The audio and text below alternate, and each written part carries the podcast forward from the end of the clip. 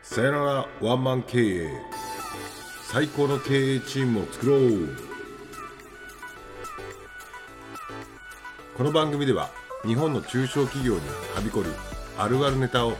経営コンサルタントの山根徹が愛を持って口悪くズバズバとぶった切る番組です。ということで何か違いを感じませんでしたでしょうか皆さん。実はですねこれ今日の収録からですね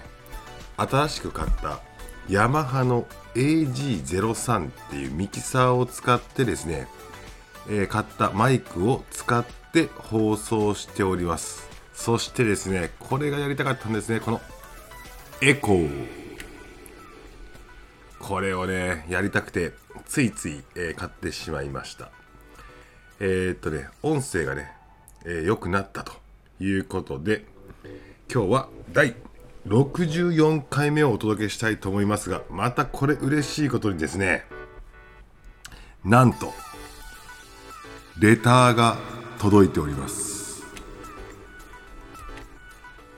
えー、っとね僕なかなかレター来ないんですけどレターが来たんでそのレターに答えていこうという回になるんですけれども今回のねレターはですね超真面目なレターが届いておりましてまずはそのレターを読み上げていきたいと思います。これね多分前回のですねえーっと綺麗な理念ごとだけでは飯が食えないよっていう回に対して送ってくれたレタレターだと思います。はい読みます。私も綺麗な理念だけでは食べていけない。指針かっこ計画に沿って行動できるかがどうかが大切だという見解です。コロナ禍において通年では考えられない、えー考えられないほど大幅な計画変更を余儀なくされたり半年後1年後の予定も予想も立てづらくなっている業種も未だあるかと思うのですが山根さんはコロナによる自粛ムードから国交まで全てを考慮しどのように経営計画を立てていらっしゃいますか？かっこもしくはアドバイスしていますか？かっこ閉じ。有料の範囲でしたら無視してくださいと。いうレターでございます。ありがとうございます。ありがとうございます。レターがですね来ないので非常に嬉しいレターでそして、えー今の状況に合わせてですね結構切実な話なのかなと思います。えー、っとでもねちょっとねこのリスナーさんがねかんちょっと勘違いじゃないですね。僕のことね、えーよく思いすぎてるのはですね自粛ムードから国交まで全てを考慮してねあとどのように経営計画を立てていらっしゃいますかって言うんですけどね。えー僕立ててません。今日はねこのエフェクトで遊んでいこうかなと思うんですけど実は僕あの経営計画自分の経営計画で立ててないんですね。あのそもそも今一人でやっているので、えーと立てる必要がないなというふうに思っているのとえーっとずっとお客さんと長いので、えー新たに新規新規とかっていうような計画を立てる必要もまああまないっていう感じがあるのでえーとズバリ言いますとですね自分自身の計画は立てていませんと。逆に起こることを面白がって生きていこうというふうに思っていますので立てていませんがえーっと私会社を20代からやっていまして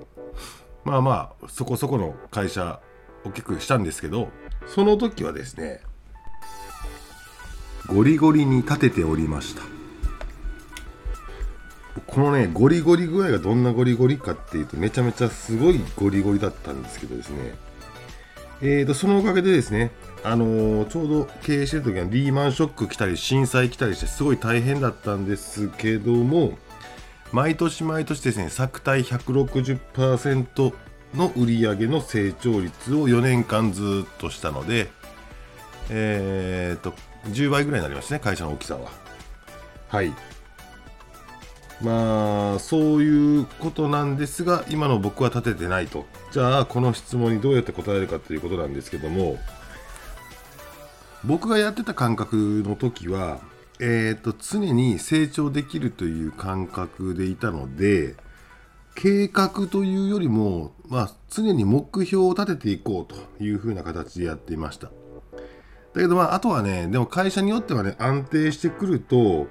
あのー、計画という方の感覚が大事になってきていてこの計画っていうのは下振れするということに関してはまあ良くないし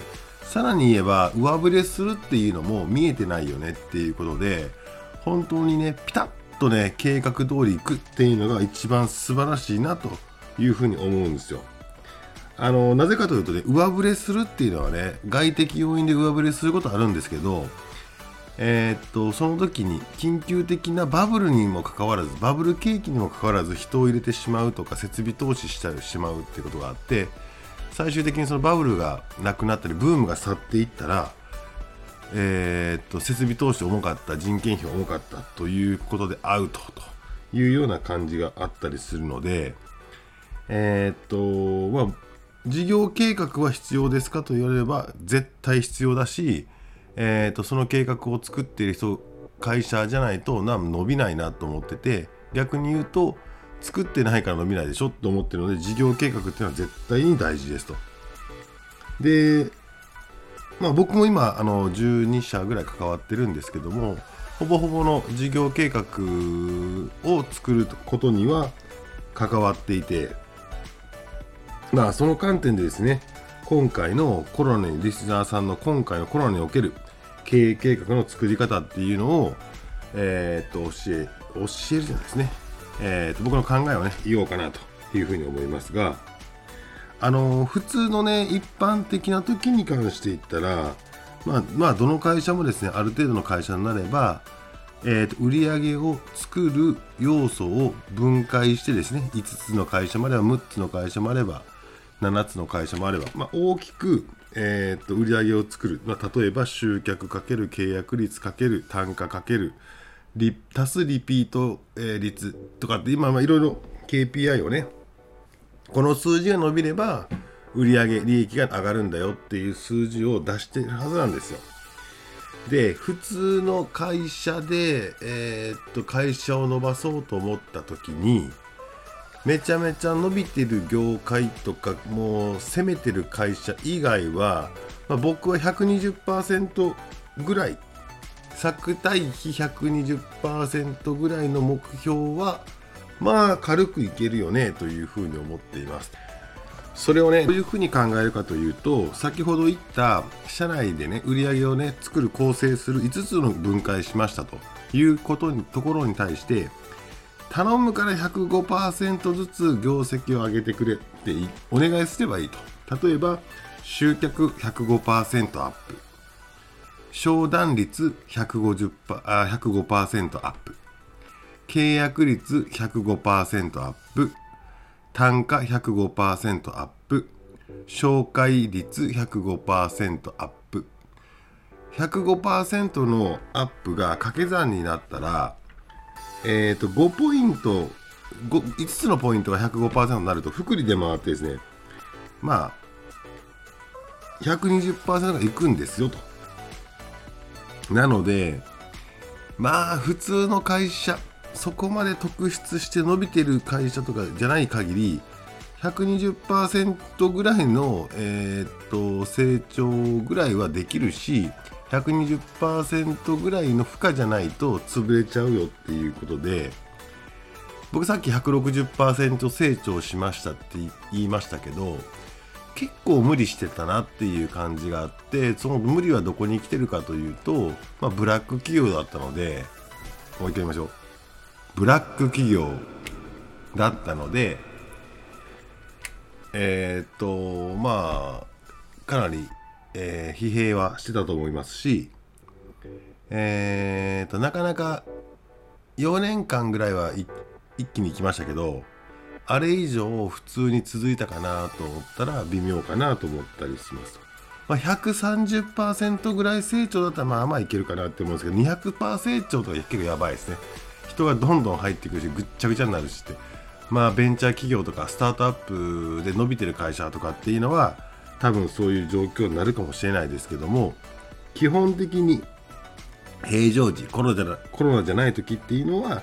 まあ 105%105% を掛け算して5つのところがあれがあれば120%の会社の成長になるよねぐらいな感じで経営計画をゴリゴリゴリゴリ数字と右脳数字ロジックと右脳を使ったイマジネーションで作っていくっていうのがまあまあまあ大前提大事ですよねと。でまだねちょっと本題に入れてないんですけどこの、えーと、通常時経営計画を立てるときに大事なのはですね、えー、自分で社長とか幹部が考えるんだけれどもそれを上から押し付けないってことがすごく重要で各部の部長もしくは課長とかまあそこを取りまとめてるリーダー的なことでこれ中小企業の場合ね。一回自分で計画自体をあ来年こういう風にしたいなっていう風な形でさっきの5つのパーツがあればその5つのパーツをこういう風に言ったら105%とか簡単やなとかって思って描くんだけど結局それをねやれっていうのは絶対えー、っと良くなくてちょっとちょっととそこの幹部を呼んでですね来年の目標こういう風に考えるんだけどこれとこれとこれがうまくいったらこれって110%ぐらいそこって集客上がらへんかとかですね。契約率上がらへんかって言って一個一個そこの幹部連中と、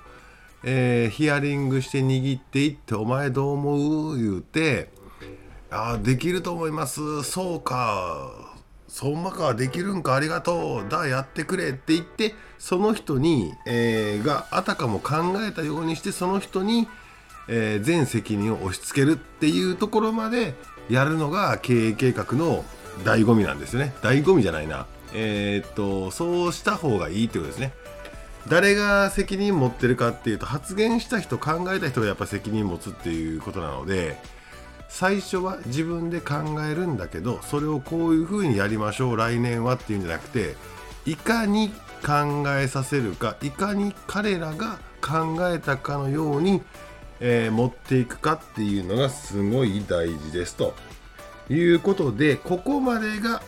えー、通常時の経営計画って大事ですか？経営計画どういうふうに作りますか？経営計画を作る時の目標設定の、えーと、重さというかウェイトのかけ方ってどんな感じですかと？どういうふうに自分が作るべきですか？部下が作らせるべきですか？っていう話はしました。はい。今13分。こっからが本題なんですね。あのこの、えーと、レーターを送ってくれた人の。もう一回レター言いましょうか。コロナにおけるですね。1年後も半年後も見えなくなってきた時に予定も立てれないと。計画なんか立てれないんじゃないかと。この自粛ムード。国交もね回復してない。この状態でどういうふうに計画立てればいいですかという話。さあここからですね。これね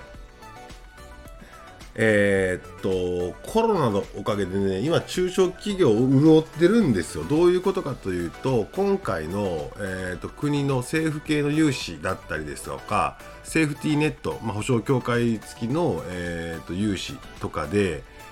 僕のイメージですと固定費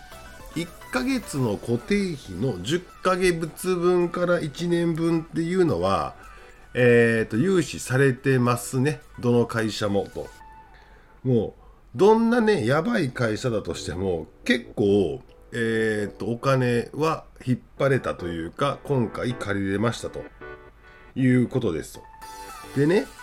えー、と例えば、まあ、コロナの影響でドーンと下がったけど今はだいたい約70%まで持ちこたえましたと。70売上で作対比70%ですっていう会社があったとしましょう。じゃあその会社がもともと営業利益率5%であぐらい出てた会社だとしてね黒字だったと。でその会社の業種的に粗利が50%でしたというような会社の場合これね30%売上が落ちると営業利益5%出てた会社は営業利益がマイナス10%になるんですよね。これ、ちょっと計算します。まあそんな感じですわ。ってなった時に、10ヶ月分の固定費を用意してるってなったら、ここのね、ここの会社の固定費っていうものを何ヶ月じゃあその状態で持つのっていうと、約45ヶ月間持つんですよ。これ4年ぐらいは70%、まあ、30%売上ダウンしていても会社は持つっていうことですよ。だって売上ゼロでも、えー、約1年持つって話なんで70%ぐらい来てたら持つんですよ会社は。ってなったら何しなきゃいけないのかっていう話だとすればだって金があれば会社潰れないんだからね普通にやっててもね全然 この前まで借りれてなかったからそっちの方がやばかったんちゃうかと逆に言えば。今の方がよっぽどお金が潤ってえー、っと安心安全な状態になってるわけですよ。コロナだということだけが、えー、まあダメなだけで。ってなったらもうこの機会だから買えるもん変えてしまおうと。で1個、えーと、コロナで影響がなくて読める分に関しては今まで通りもともとやったゴリゴリの経営計画を立ててやっていけばいいけど帰ってくるかもしれないなとかっていう風なね感じでねインバウンド帰ってくるかもしれないなとかっていう形で経営計画変えたら絶対ダメで帰ってこないということを前提にまあもう70%となってたらもう70%絵を描く。50%となったら50%絵を描く。でも50%の売り上げだったとしても1年分の固定費出てたら多分3年ぐらいは多分食っていけますよね。まあ業種によるけど。って考えたらもうだから3年間で1個当てればいいんでしょ？って考えたらもう今までね黒字の会社ってなんだかんだで社長イライライライラしてても手つけれないんですよ。黒字なんだから手つけたくないねって、まあ、手つけてつけてぐちゃぐちゃなるって赤字になるよりもこのままほっとこうか気になるけどって言ってずっと手つけてなかったところっていっぱいあるんですよ。もうそこにねゴリゴリゴリゴリ手突っ込んだったらいいんですよ。今回。だからね、あのー、今まで気にしてたこととか、もう今でもガラガラポンできるってめちゃめちゃいいチャンスだし、あとはチャレンジできるっていういいチャンスなんですよね。もう捨てるもんは捨てるし、もうこの機会だからやめるぞって言えるし、えー、何でもできる。あ、今、ピピピピ、12時や。言えるっていうのが、もう今すごい素晴らしい。なので、計画立てれる分に関しては、ちゃんと計画立ててやればいいけど、まあ、足りない部分があるよねって言ったらお金はあるわけだからもう金があるんだから挑戦するしかないこのジャブジャブと溢れたこのお金を日本の中小企業はどう使うのか持ってたって意味がないからどんどんどんどん攻めまくれって話だと思うんですよだからここに関しては、えー、今日答えになってんのかなこれえー、っとどう経営計画僕は立ててませんけどもアドバイスがあるとすればめっちゃめちゃ面白いじゃないですか。金めっちゃ持ってるわけだから、いろんなことできるでって話ですね。ワクワクしませんか？ワクワクしませんか？だってもうどっちみち、あのー、政府系の融資で個人保証入ってなかったりするやつもいっぱいあるわけだからまあ確かに今はコロナの状況で、えー、と血が出てますよと借金がで、えー、払ってますよとありますけどまあでも今回政府はドッカーンと出しましたからね固定費10ヶ月何もしなくても10ヶ月生きていけますからね。っていう状態だとしたらもうここで攻めれなかったら日本の中小企業終わりやろと。ここで攻めるしかないよ。新しいことやってみようと。いうぐらいのね気概がないとねまあまあ無理でしょうねっていうことですよね。だからまあ、まあ、黒字で持っているっていうことはなかなか捨てれなかったけど、まあ、今回破壊してくれたことをありがたいと思ってだったら次に進む一歩を踏み出そうという感覚で計画を立てるのがいいんじゃないでしょうかっていうことだけど数字計画立てれないんでこれやりたいあれやりたいっていうのをいつまでにやるかっていうような感じでの計画でも全然十分いい。行動不全にならなるのが一番ダメなのでこれやりたいあれやりたいっていうのをいつまでにやるのっていう計画でも今回はいいかなというふうに思っています。えー、っと答えになってるでしょうか。20分も喋っちゃいましたね。はい。えー、っと真面目なレターもお待ちしておりますが不真面目なレターもお待ちしております。えー、っと恋愛の相談でもよろしいですしどんどんレターをお待ちしておりますそれでは皆さんおやすみなさいってこれ昼聞いてる人もいるけどバイバイバイバイ Thank you.